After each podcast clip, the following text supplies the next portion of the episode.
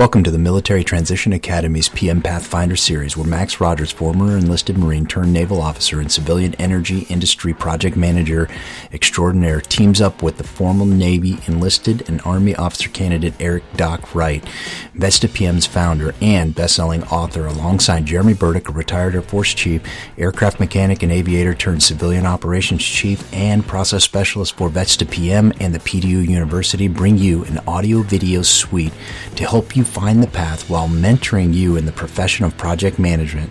Along the way, you can study for your CAPM, PMP, PMI, ACP, Scrum Master certifications, or just maintain your professional development units in a casual, enjoyable conversation between friends. Right, for a, uh, another episode of the PM Pathfinder with Max, and we're going to cover a lot of ground today. I think it's like five or six topics, um, starting with the logical units of uh, iterations, interpreting the pros and cons of of those iterations, uh, translating a WBS into an adaptive iteration. So we're going to take a predictive uh, artifact and try to convert it into a uh, an adaptive, I guess, really more of a plan, if you will, or a, a flow. And then we're going to determine inputs for scope and then explain the importance of adaptive project tracking versus predictive plan based tracking. So lots to cover, but they all should mesh and blend pretty well. So it's a fairly contiguous conversation all the way through. So let's just start off with iterations. What are logical units of iterations, or what are iterations to you, Max? Well, once again, it's it's project dependent and content environment dependent. But uh, you know, on a adaptive project, whatever time you know the the the agile principles you know say that you know that uh, give a guideline of two weeks to two months with a preference toward shorter time frame uh, if you're you know xp use strictly focuses on one week iteration. So it depends on the environment you're in the company you're with and what what type of methodology you're using. But it i think the most important thing is to focus on what makes sense for the project you're doing how much work are you trying to get accomplished for you know each iteration to deliver to the customer? And uh, i think that that will change with time. If you're working on a project that's very time sensitive to get to market and the customer is very focused on being the first to market then you want to have shorter iterations. And uh, and and show them the produce the value you can even though you may feel that the iteration may be so short that you can't fully produce the value you need. The customer once again you know is is the one that's driving this and he wants his focus is on on speed to market. So uh, so you you you use shorter iterations for them. If if there's not a uh, uh, a, a focus or a risk on time to market, then maybe longer iterations would make sense based on how much work you're trying to get done. What does that product roadmap look like? You know, how many releases do you have planned? And you know, can you can you line up uh, perhaps by extending the length of your iteration by just a few days or by a week? You can line up the the iterations with the releases which which just makes good sense or make keeps things simpler because at the end of every iteration you're having a release. Instead of of having several iterations and then a release and then a couple of more iterations and then a release. So so it can simplify things that way. But but the bottom line is it's it's project dependent. It's it's you know customer preference. It's it's what you're trying to do all in you have to look at the entire context of the project and what is the environment that you find yourself in. So perfect. Yeah, I love it. There's a couple things you said in there that I want to bring out to the group here uh, that's listening is if you're doing a sprint, you're probably using Scrum, right? Like that is a specific word. Uh, if not, you're probably calling it an iteration, but ultimately it's a time box, right? So there's a scale you start something, you end something, and whether you call it one week or a month, ultimately you have a start stop. And so you pointed that out. I think that's really important to say because you can even have iterations on a predictive project where you you work and you release and then you, you you basically phase gate stuff so you can think of it that way and you said it really well with it really depends on one the project two uh, the stakeholders and three the customer so if you're trying to deliver value really quickly shorter iterations probably let them see the value make quick corrections and then release something of value to market. So like if you're first to market it doesn't have to be a fully baked cake, maybe you put out a cupcake, right? And then, and you're starting to get the customers uh, interested in your project or interested in your product in a sense of the first movers out in the world. So, really well said. I mean, honestly, I think that kind of covers it. Logical units can be broken down into, you know, hours, days, weeks, months. So, I, I think there, what the real big thing here is the time boxing. It's got a set time box and just make sure that you have all your ceremonies. You know, you have that that iteration planning session, you have your daily stand-ups, then at the end you have your iteration review, and then you do your iteration retrospective. So that's that's the most important thing is that you go through the agile methodology of those ceremonies and uh, to to to to maintain the agile principles. Yeah, perfect. Perfect. So like, that really takes us to the pros and cons. Like, what's some of the pros to, and we touched on some of them, the pros to an iteration. Mm-hmm. Well, eh, like like you just said, you can time you time box the iteration. So therefore, uh, it it it it uh, uh, fixes the schedule, but it releases the scope.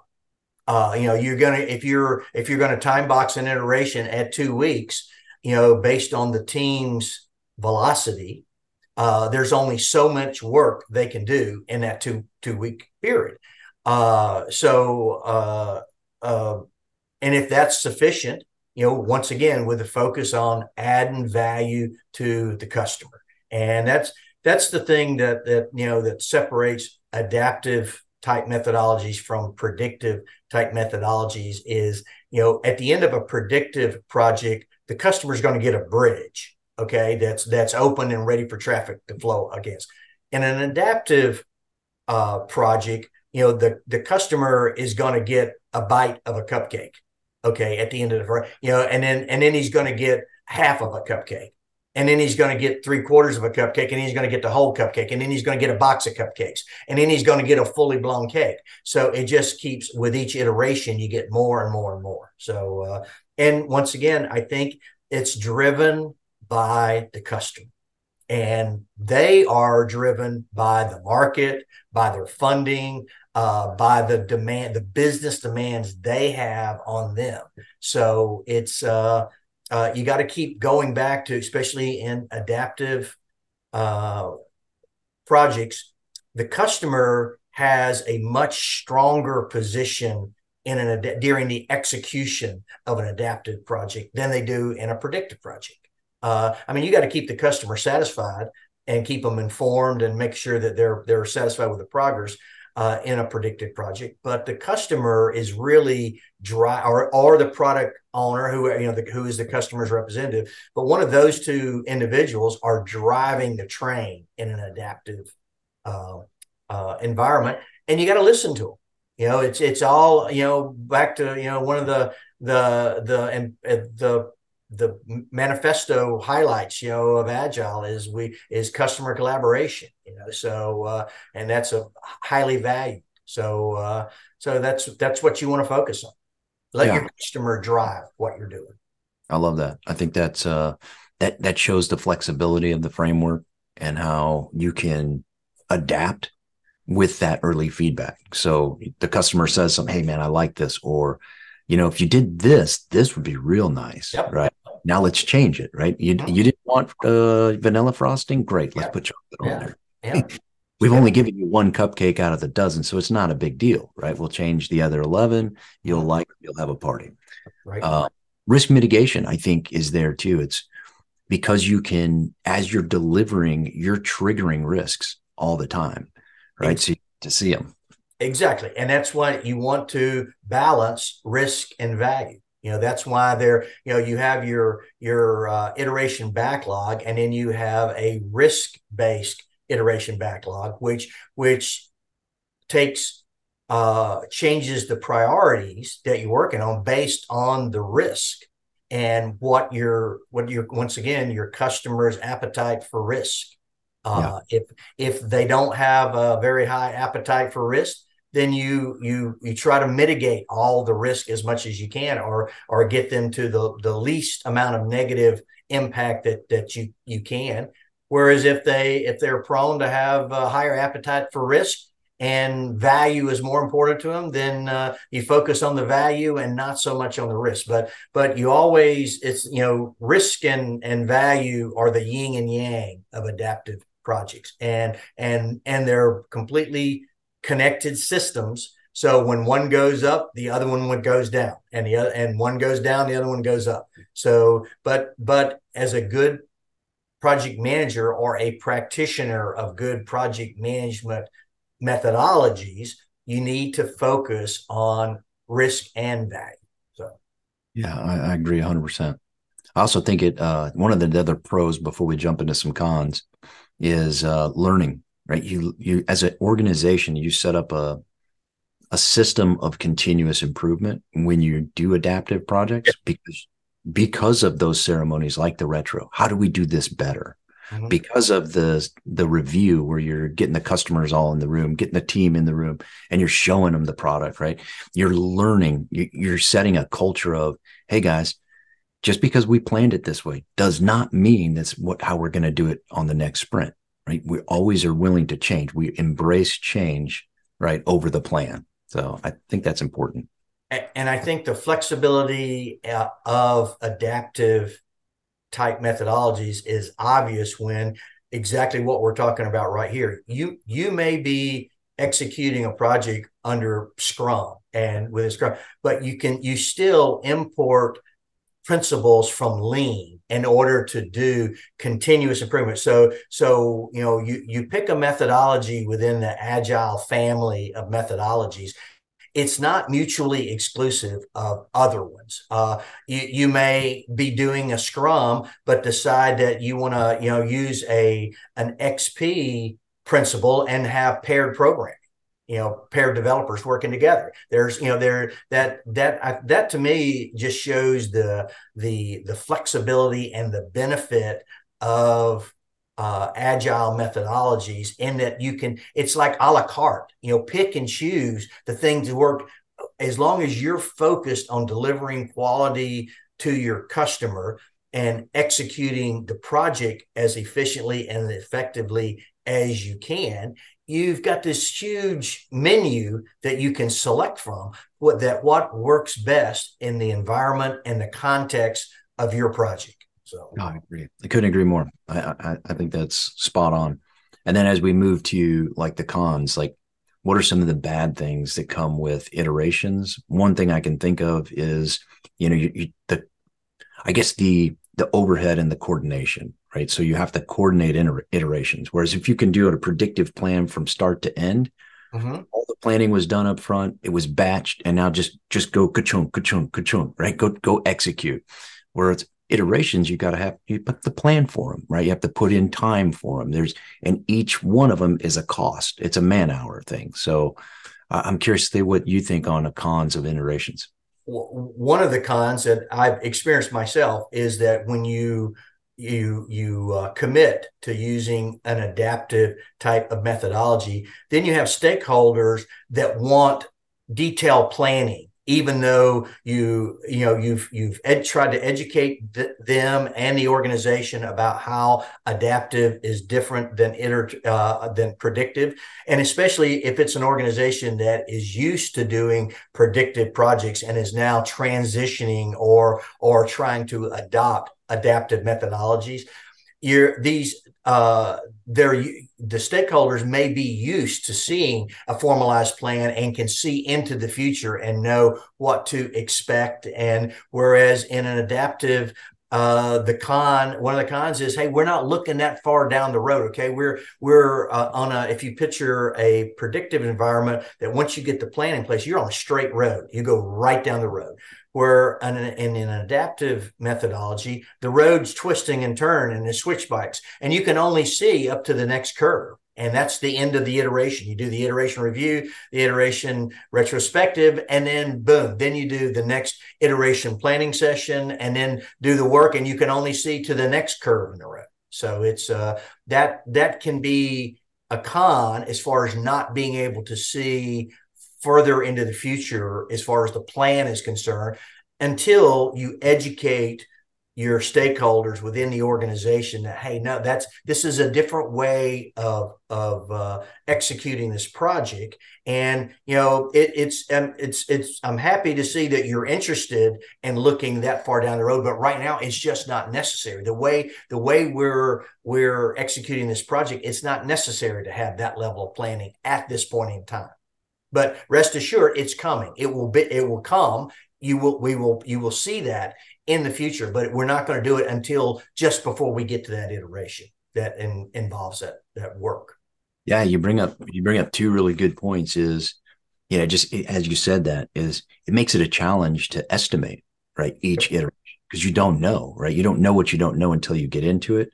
And then you know because it's not planned out how do you put dollar signs to it? I mean, you may work it in a burn down chart or some or a burn up chart or something like that, but but ultimately the planning is a little bit lighter, so the estimating is going to be lighter.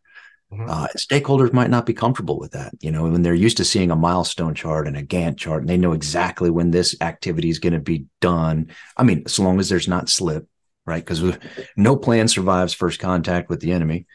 Um, but that so that, that really pinged on me when you said what you said like uh, with the whole stakeholder thing. I, I think that's a challenge estimating wise. I think it's another challenge bringing stakeholders and keeping them engaged with this project because the only way adaptive projects really work is if customers and stakeholders stay close to it and be a part of those ceremonies you know so that that's a big risk in my opinion they have to they've got to be a pig and not a chicken on the in the ham and egg sandwich scenario. So oh. uh, exactly, and and you uh, as a project manager management practitioner, it you have to focus on getting those stakeholders engaged, and you have to spend time with them, and you have to explain to them what's the difference between being interested and being engaged. And and and like i said the greatest thing is to just tell them hey it's a it's a ham and egg sandwich okay you know the chicken's involved the pig's committed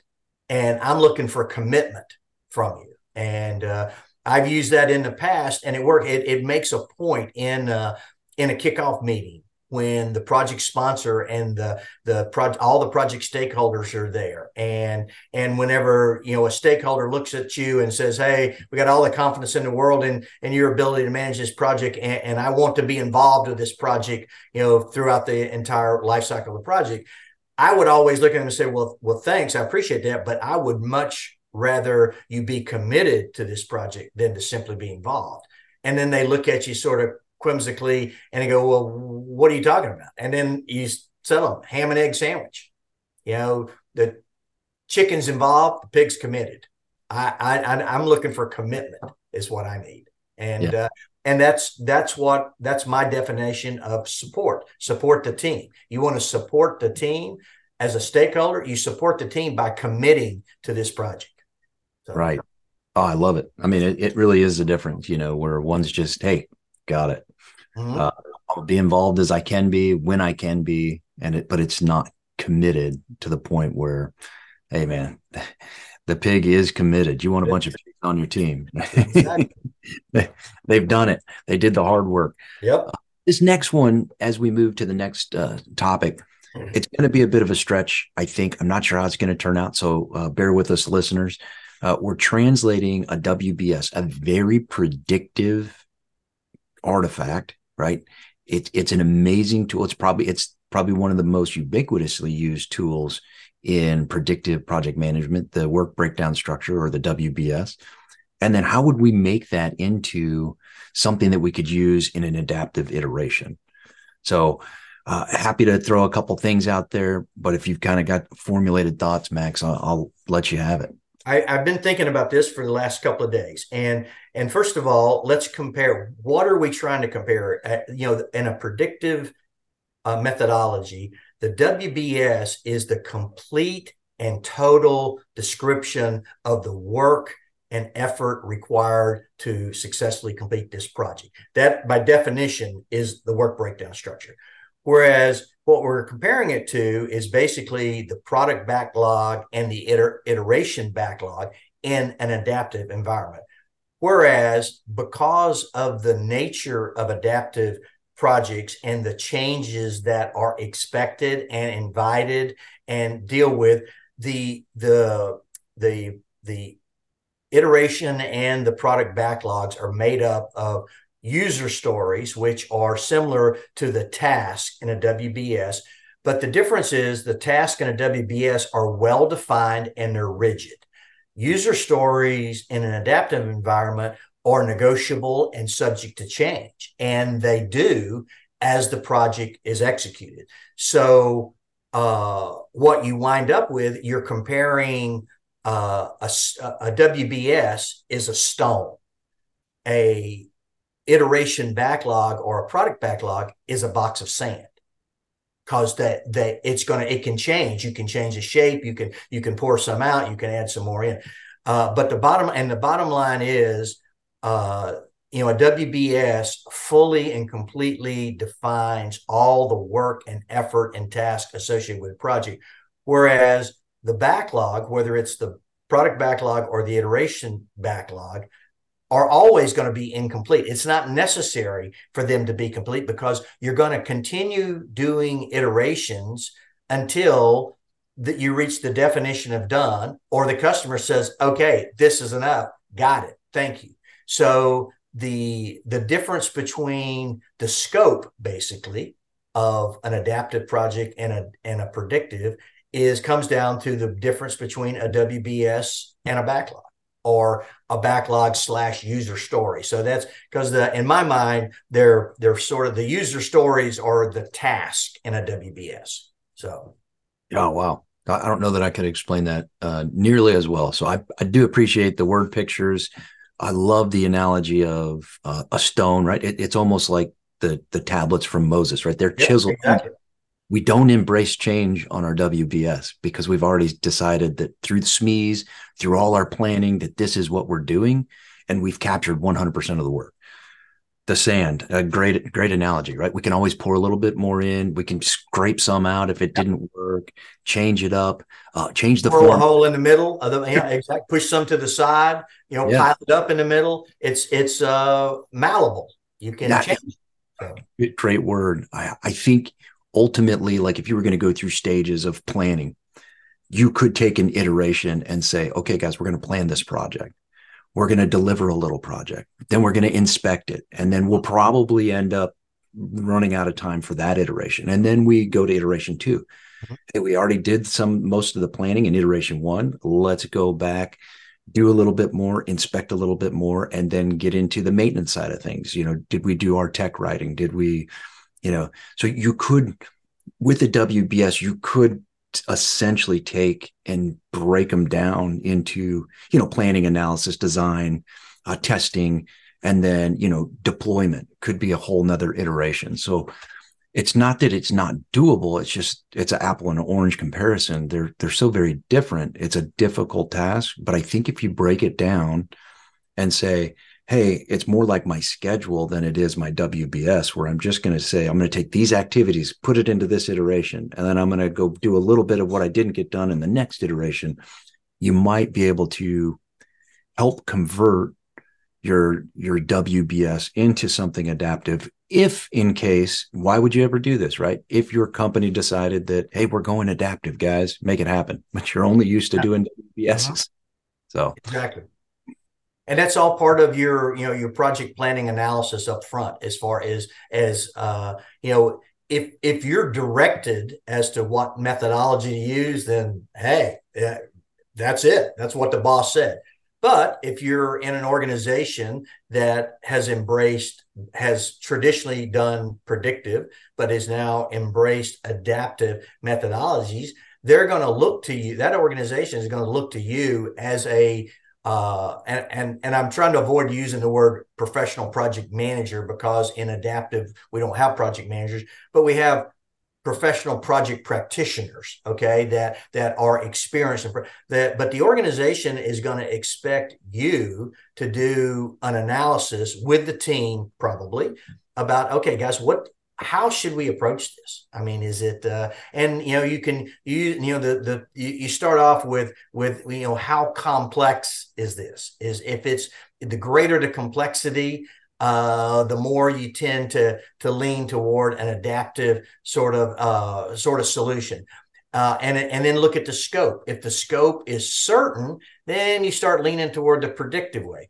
But you know, if you wind up in a situation that that is a complex complex situation with a lot of uncertainty with regard to scope, then that to me, that's just that's funneling down. That cone is coming down to, hey, this is should be an adaptive sort of. Pro- if if you don't want to waste a lot of money, if you don't want to take a lot of risk, then this is the way to approach this. I agree. Agreed. Agreed. I think it's really great. And you know, we talked a little bit about it, like even on the backlog. You said it during a couple of the other um, uh, sections that we've talked about before. Is you know scope, right? What are we doing? Is it fuzzy? Is it clear? Um, do we have a lot of information? Have we done this before? Right. A lot of different decisions to determine which form you're going to use. But what are some good inputs for that scope? Like, what do you use primarily to determine the scope of the project when you're handed a project? Well, it depends on the level of requirements you're given. I mean, if you know, if you're if a customer says, "Hey, I want you to put a bridge over the River Kwai at this location, and that's the end of the requirements, then you know you got a lot of work to do to develop the scope.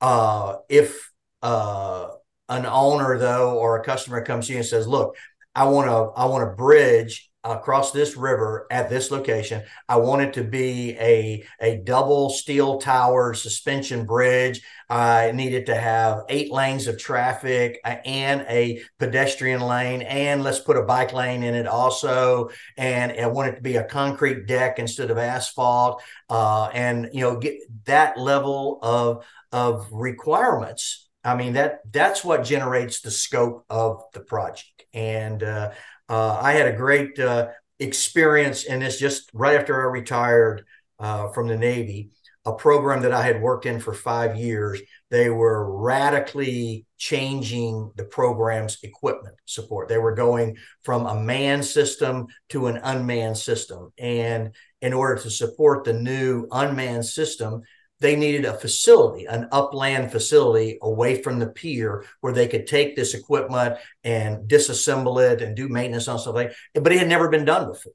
So they needed uh, uh, a requirements document to to go through to to start with the planning and the scope development. So they they hired me as a as a contractor because uh, I had just spent five years being the program sponsor basically for this this this program to go in. I, I knew all the stakeholders. I knew who all the players were.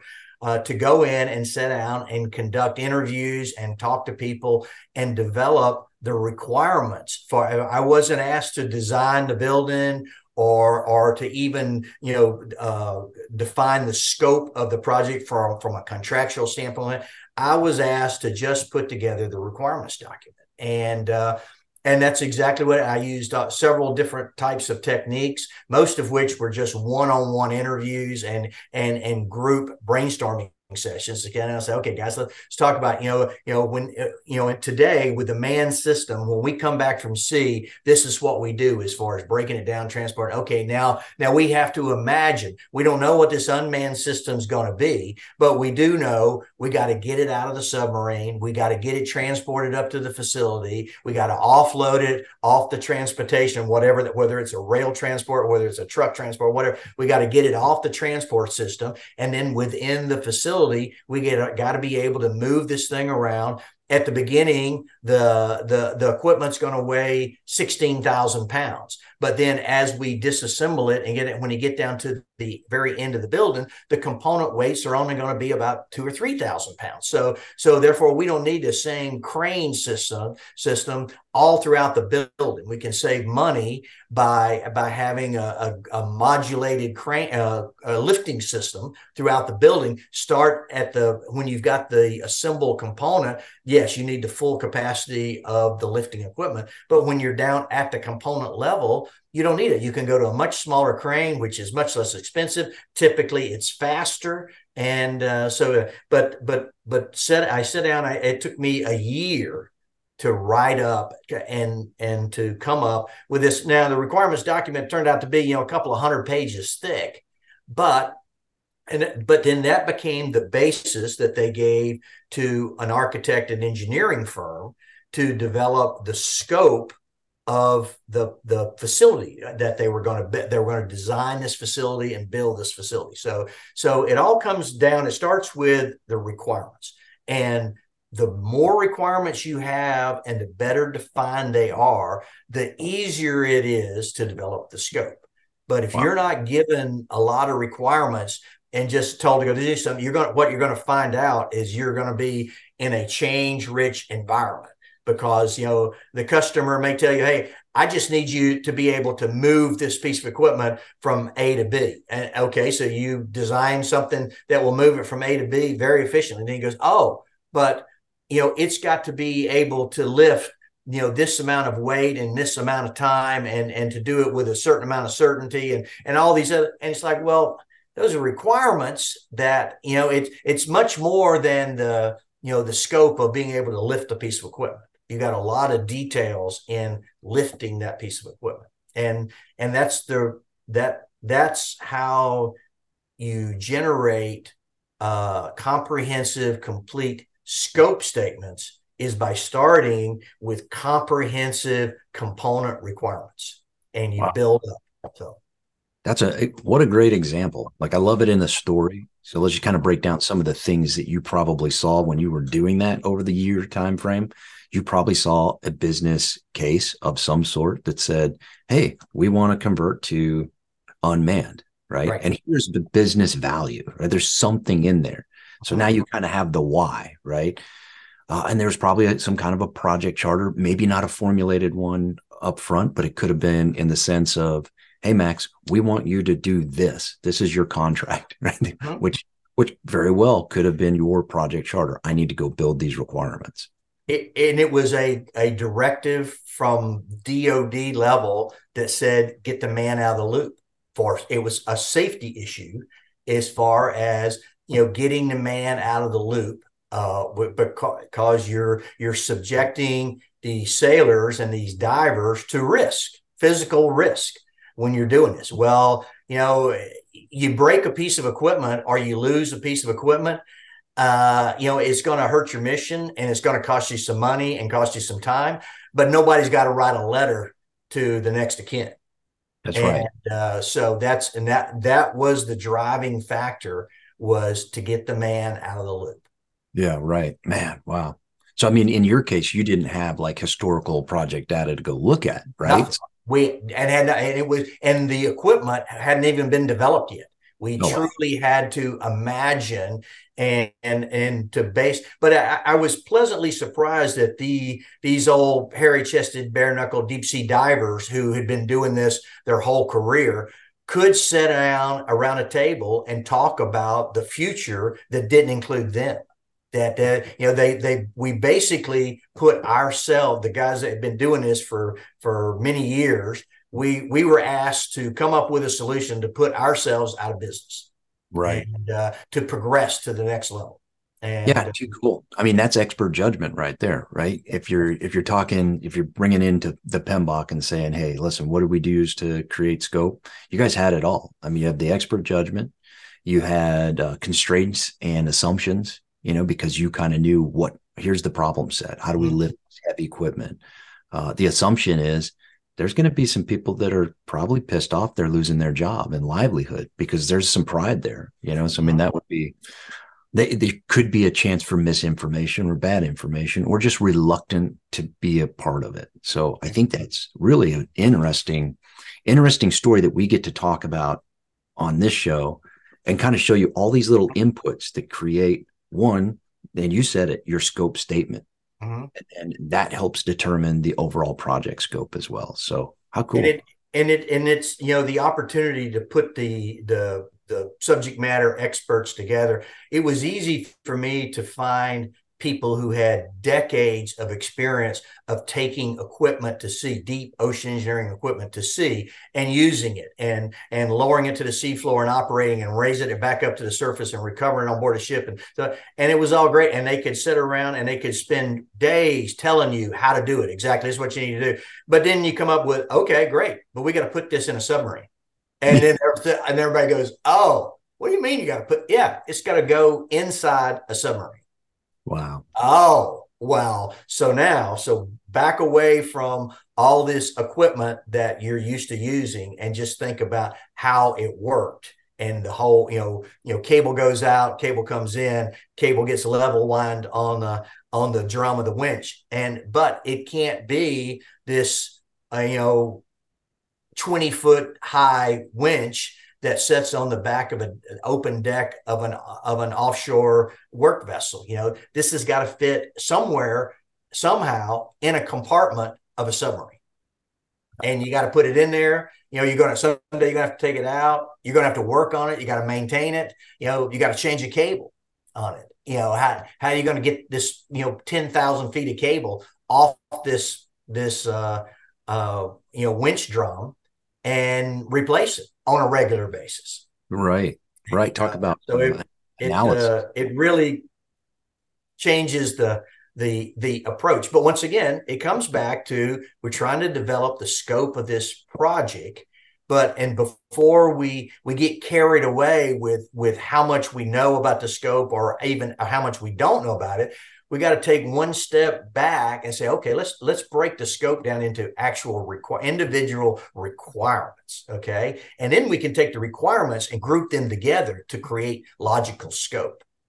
And but but it's hard to to do it the other way around without taking a lot of time, a lot of consideration, and uh, um, you know, and it was just. Uh, yeah, this this this year that I spent, the biggest frustration was no matter how much thought I put into who's the right person to have in the room for this discussion and how many discussions I had with other people about who is the right people, who are the right people, and make sure we got them. We inevitably would get in and start the discussion. And before we got two hours into it, we realized there was someone else we needed to have in the in the discussion.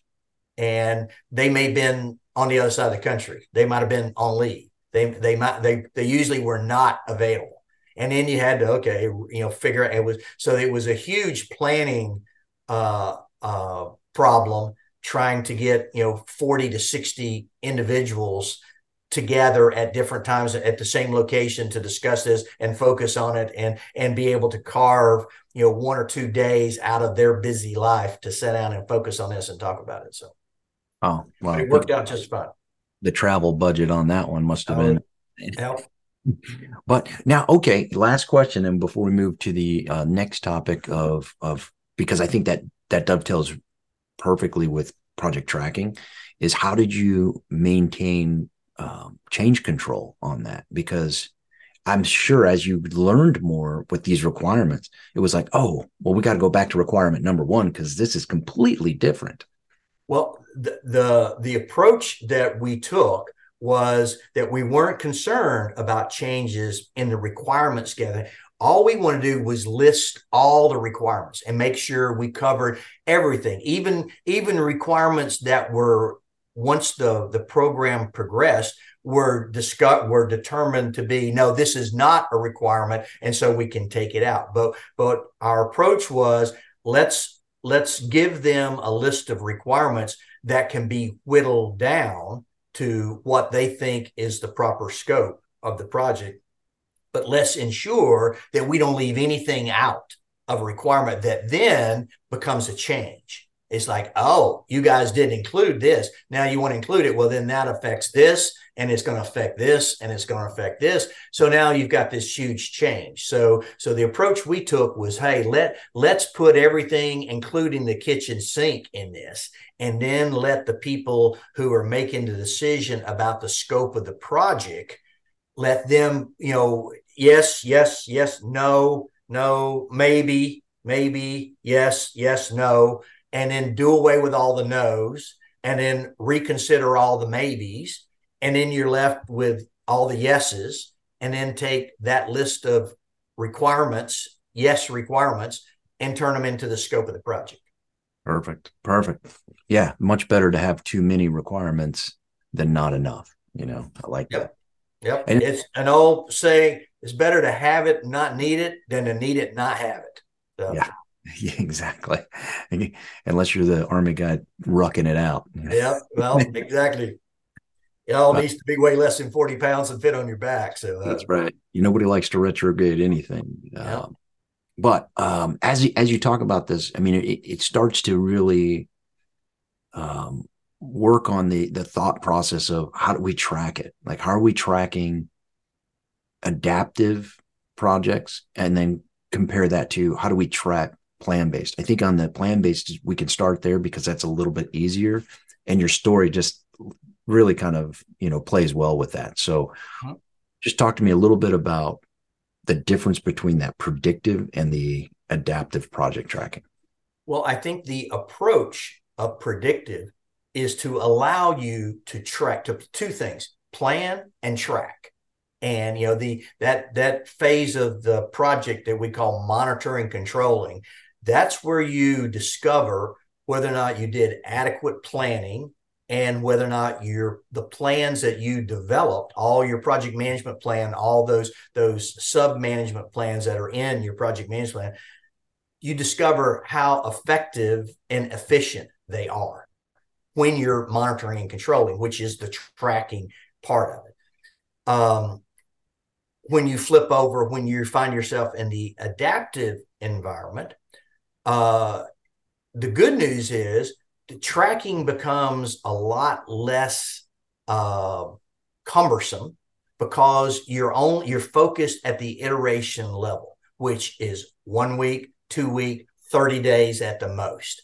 And so you and at the beginning of that, you only got one one day, eight hours to do your iteration planning, whereas half that time is when the product owner is going to be explaining to you about what this product is, what the functionality is, what we want to do, and and how it is. And then the second, then you get four hours in the afternoon for the team to plan. Okay, this is what we're willing to commit to during this iteration and this is what we can do. We develop the user stories we assign story points to each one so that we make sure that we're not going to violate. We know what our team's velocity is and and so we want to make sure that we use develop uh, story points so that we easily add them up and say okay and and look and say okay we're not going to violate uh, exceeding our velocity our team velocity during this iteration.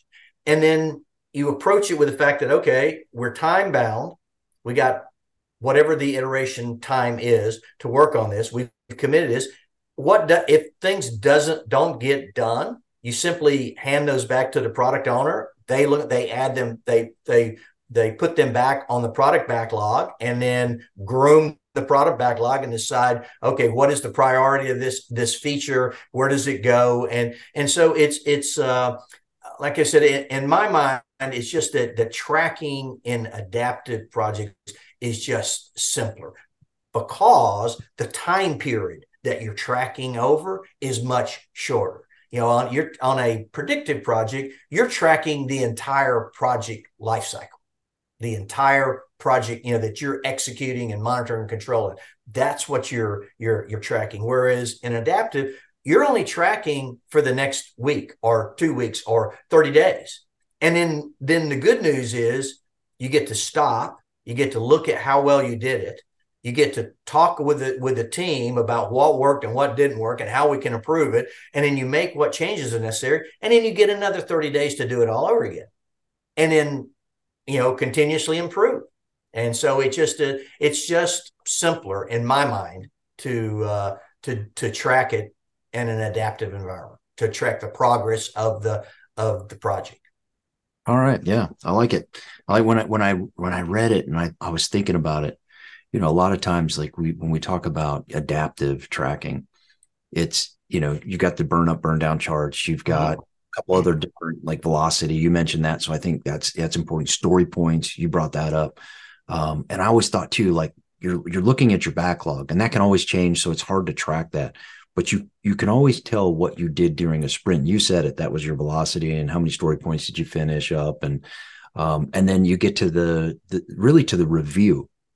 And in, in my mind, that was the sense of the tracking is when I delivered this to the customer and they took it and said, "Yep, this is what I was talking about," or "Nope, this is this is on the right approach. You're on the right path. You're That's going right. right down the right. Path. This is right. You took a good step." That's right. And the product owner should immediately be like, okay, boom, this one's validated. Let's go. change it over to a predictive, right? Now you, and you said it earlier, you planned it, you executed it. Now monitoring, controlling, you're, you're looking at, hey, quality. All right. Did what I produce really match the requirement that that stakeholder through my requirements traceability matrix, I go in there and say, okay, this stakeholder said, I want the birdhouse to be white. Okay, great is it the right shade of white? Because there's, you know, from eggshell all the way to yeah. brilliant white. Uh, and you hand that to them and you say, hey, th- hey, boss, is this the white you're talking about? You know, through, you know, scope validation and then acceptance. So I feel like that's some tracking as well when you're talking about the the increments of the project or the iterations of a adapt, I mean, a predictive project. So I think everything you said is correct. In my mind, I was thinking to myself, it's it's also got to be where the product hits the customer. Like, where does that touch point?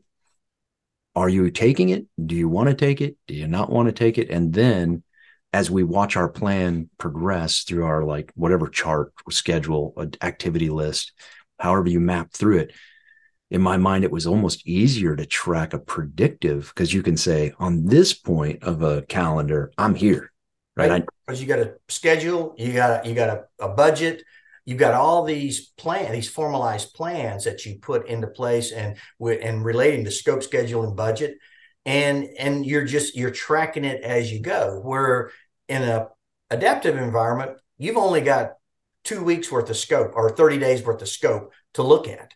Now you can you can track it within that 30 day period, but like I said, to me, it's a whole lot simpler to track something over 30 days than it is to track it over five years. Yeah, good point. And uh, you get you get m- much more instantaneous feedback. I mean, the the point you made about about delivering something to the customer, you you hand it to the customer and you get feedback. You know, the the initial feedback is what was the look on the guy's face when you handed it to him. You know, did he seem excited? You know, was his was his chin going up and down, or was he shaking his head side to side? You know, you get you get all that feedback from the customer, which then is a feedback loop into your tracking system. Okay, you know, I, I, thought I was was doing all the right thing, doing it the right way, and now I see that ah, I was off a little. I need to adjust a little bit, and then you know before I fire for effect. And uh, so so yeah, I think that's uh that's how the two you can compare the two. Yeah, exactly. And I think a, a good point to make too is like on the backlog, they can always take and pour more stuff in there. Mm-hmm. I want exactly. this. You don't have an end date. You really don't have an end to your project until the backlog is completely done and all the features of the product are completely accepted. Like it's just an ongoing project. Right.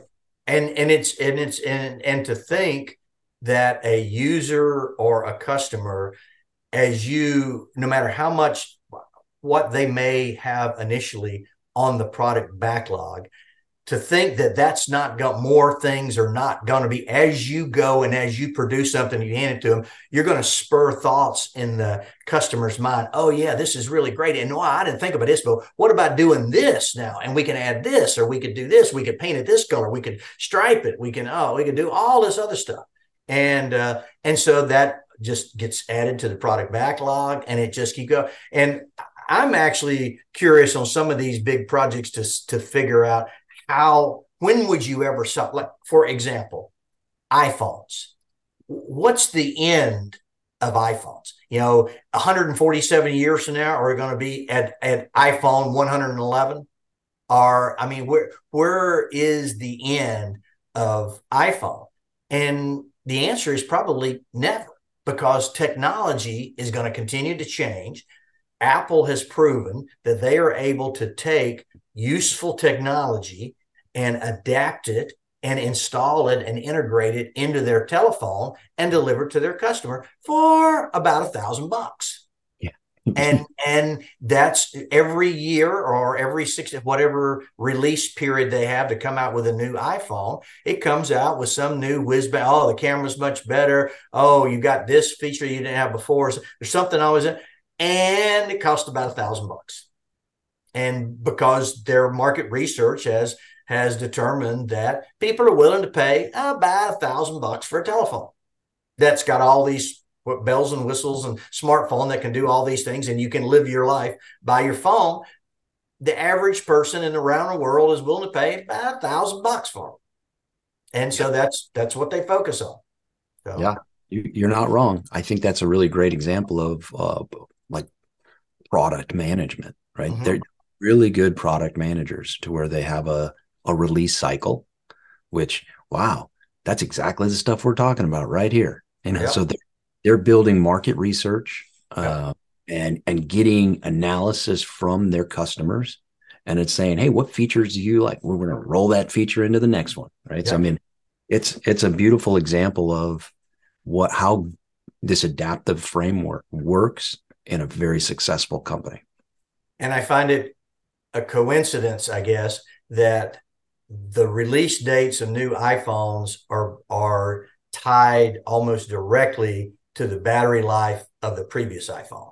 So once once you've once you've charged and discharged and gone through all the charging cycles of your battery, and it, you get to the point that your phone is just not that functional anymore because you can't keep the battery charged, you, know, you can take it into an Apple store and they can change the battery there, but they're not going to do it while you're standing there. They're going to have to take it and send it off somewhere. So if you're willing to do without your phone for a couple of weeks, we can put a new battery in it, which by the way is probably going to cost about five or six hundred bucks. Or you can buy a new iPhone 14, our newest release, that has a brand new battery in it and all these additional features for about a thousand bucks. Yeah. And, and it, um, and a camera you couldn't have lived without. exactly. And you know, I think if you're you know if you're in your 20s today, if you're smart enough to develop a budget to live off of, a financial budget, you just need to budget add into your family budget that everybody gets a new phone for about a thousand bucks every year. Or, or maybe 16, 18 months. But uh, but you just need to build that into your family budget because you know, no one can live without a phone. No one can function without an iPhone or a smartphone. Right. Right on. Wow. As we start to wrap this up, I mean, I think we covered a lot of ground, but I think it was uh, it was fairly logical when we talked about units of it, iterations, and then we swapped over to the pros and cons of adaptive versus predictive, and threw a couple of examples out there, and then we translated a WBS into a not really a backlog, not really a you know a couple of things here or there, but different cycles within an adaptive iteration, and then inputs for scope. Uh, your your story about the underwater um, transition from manned to unmanned, I think that really tied that together. And then as we talked about the importance of project tracking, both adaptive and uh, predictive. I think we hit on a lot of different topics, but they all kind of gelled together nicely towards the end. Uh, last parting shot, and then we'll wrap it up. It's just uh, uh you're never going to run out of realizing that you need to spend time thinking about when you're trying to compare predictive to adaptive methodologies. And that's a good thing if you're a project professional okay? You, you need to be constantly analyzing okay which, what's the best approach? What works best for the company? You know what's the best business result? Uh, and those sort of things. And and you you have to constantly keep you know uh, educating yourself and and and trying different things doing running experiments and and seeing what works and and not be you know you some of the the agile principles you know are they talk about you know courage you gotta you gotta have courage to try something new and uh but it's um, it's a good thing. I, I, think it's a it's a very uh, it's an excellent time to be in the project management profession. It's uh, exciting times. You know, things are are, uh, uh, are are happening within the the industry. People are no longer accepting the fact that you know you get a uh, you put a construction contract out for bid and you get a price for seven million dollars uh, companies aren't that willing to just accept that and write a con write a check or or enter into a contract. They they want analysis done on this, and and the analysis should start with number one: Are they meeting all the requirements? And then you know how are they developing that into the scope? And then how does the scope translate to the schedule and budget? And then how are we going to deal with risk? and how are we going to ensure quality and all these things about project management and they they're the companies are, are, are growing more sophisticated in learning, appreciating the value of good project management in that people who are educated and experienced in project management can add a lot of value to the organization by giving them, shepherding them through this time when they're trying to make these decisions about, hey, is this, you know, should we just accept this this bid for seven million or you know we got we got even though we may have some competitive bids are all about the same price or is this you know is this really what we're trying to get to? And uh, so it's uh it's an interesting time and you you if you're going to be a project manager you need to to to uh, spend time and make sure that you're staying up to speed with with the developments of project management methodologies and and and constantly think about how to apply and what apply, what's applicable and what's not applicable and and um, and to do that so. Uh, i couldn't agree more. And i think something you said i mean just really it's it's super important to know the benefits the trade-offs of both method- methodologies so that you can employ the appropriate one for the appropriate project or a hybrid scenario. I mean i think that a lot of projects would benefit from a hybrid project approach. Uh, different tools and techniques our best. I agree. Like I said, I executed hybrid projects and didn't realize I thought I was was executing a predictive project, but I was I was using aspects and techniques and tools of adaptive methodology within my predictive uh, environment, and it worked just well. It they added a lot of value to uh, you know to the project and uh, so that's and that's that's why I think it's so it's such a good time to be in project management right now, and you need to learn um, uh, both adaptive, hybrid, and predictive methodologies, so that you, as the professional, can make the proper recommendation to your organization about how we should approach this, and constantly educate the organization on the different methodologies and the pros of some and the cons of the of the others. And and then so that they number one what they what that's going to do is the the senior management of the organization is going to develop a trust in you as a project professional that hey you know this guy really knows what he's talking about. And you know he knows how to do what we need him to do. And most importantly he knows how to do things that we're not asking him to do but yet he's bringing those things to the table so it's uh, it's uh, I think it's that's why it's uh, this is a, a great time for people to be you know embarking on careers in project management. Yeah, I, I couldn't agree more. Well, thanks so much for your time, Max, and uh, well, thanks for having me. It's always a pleasure. So, absolutely, and we'll see you next time. All right. We hope you enjoyed this episode of the PM Pathfinder series and want to join the profession, certify, or maintain your PDUs by visiting vets2pm.com and looking up Project Manager Essential Toolbox or a bootcamp.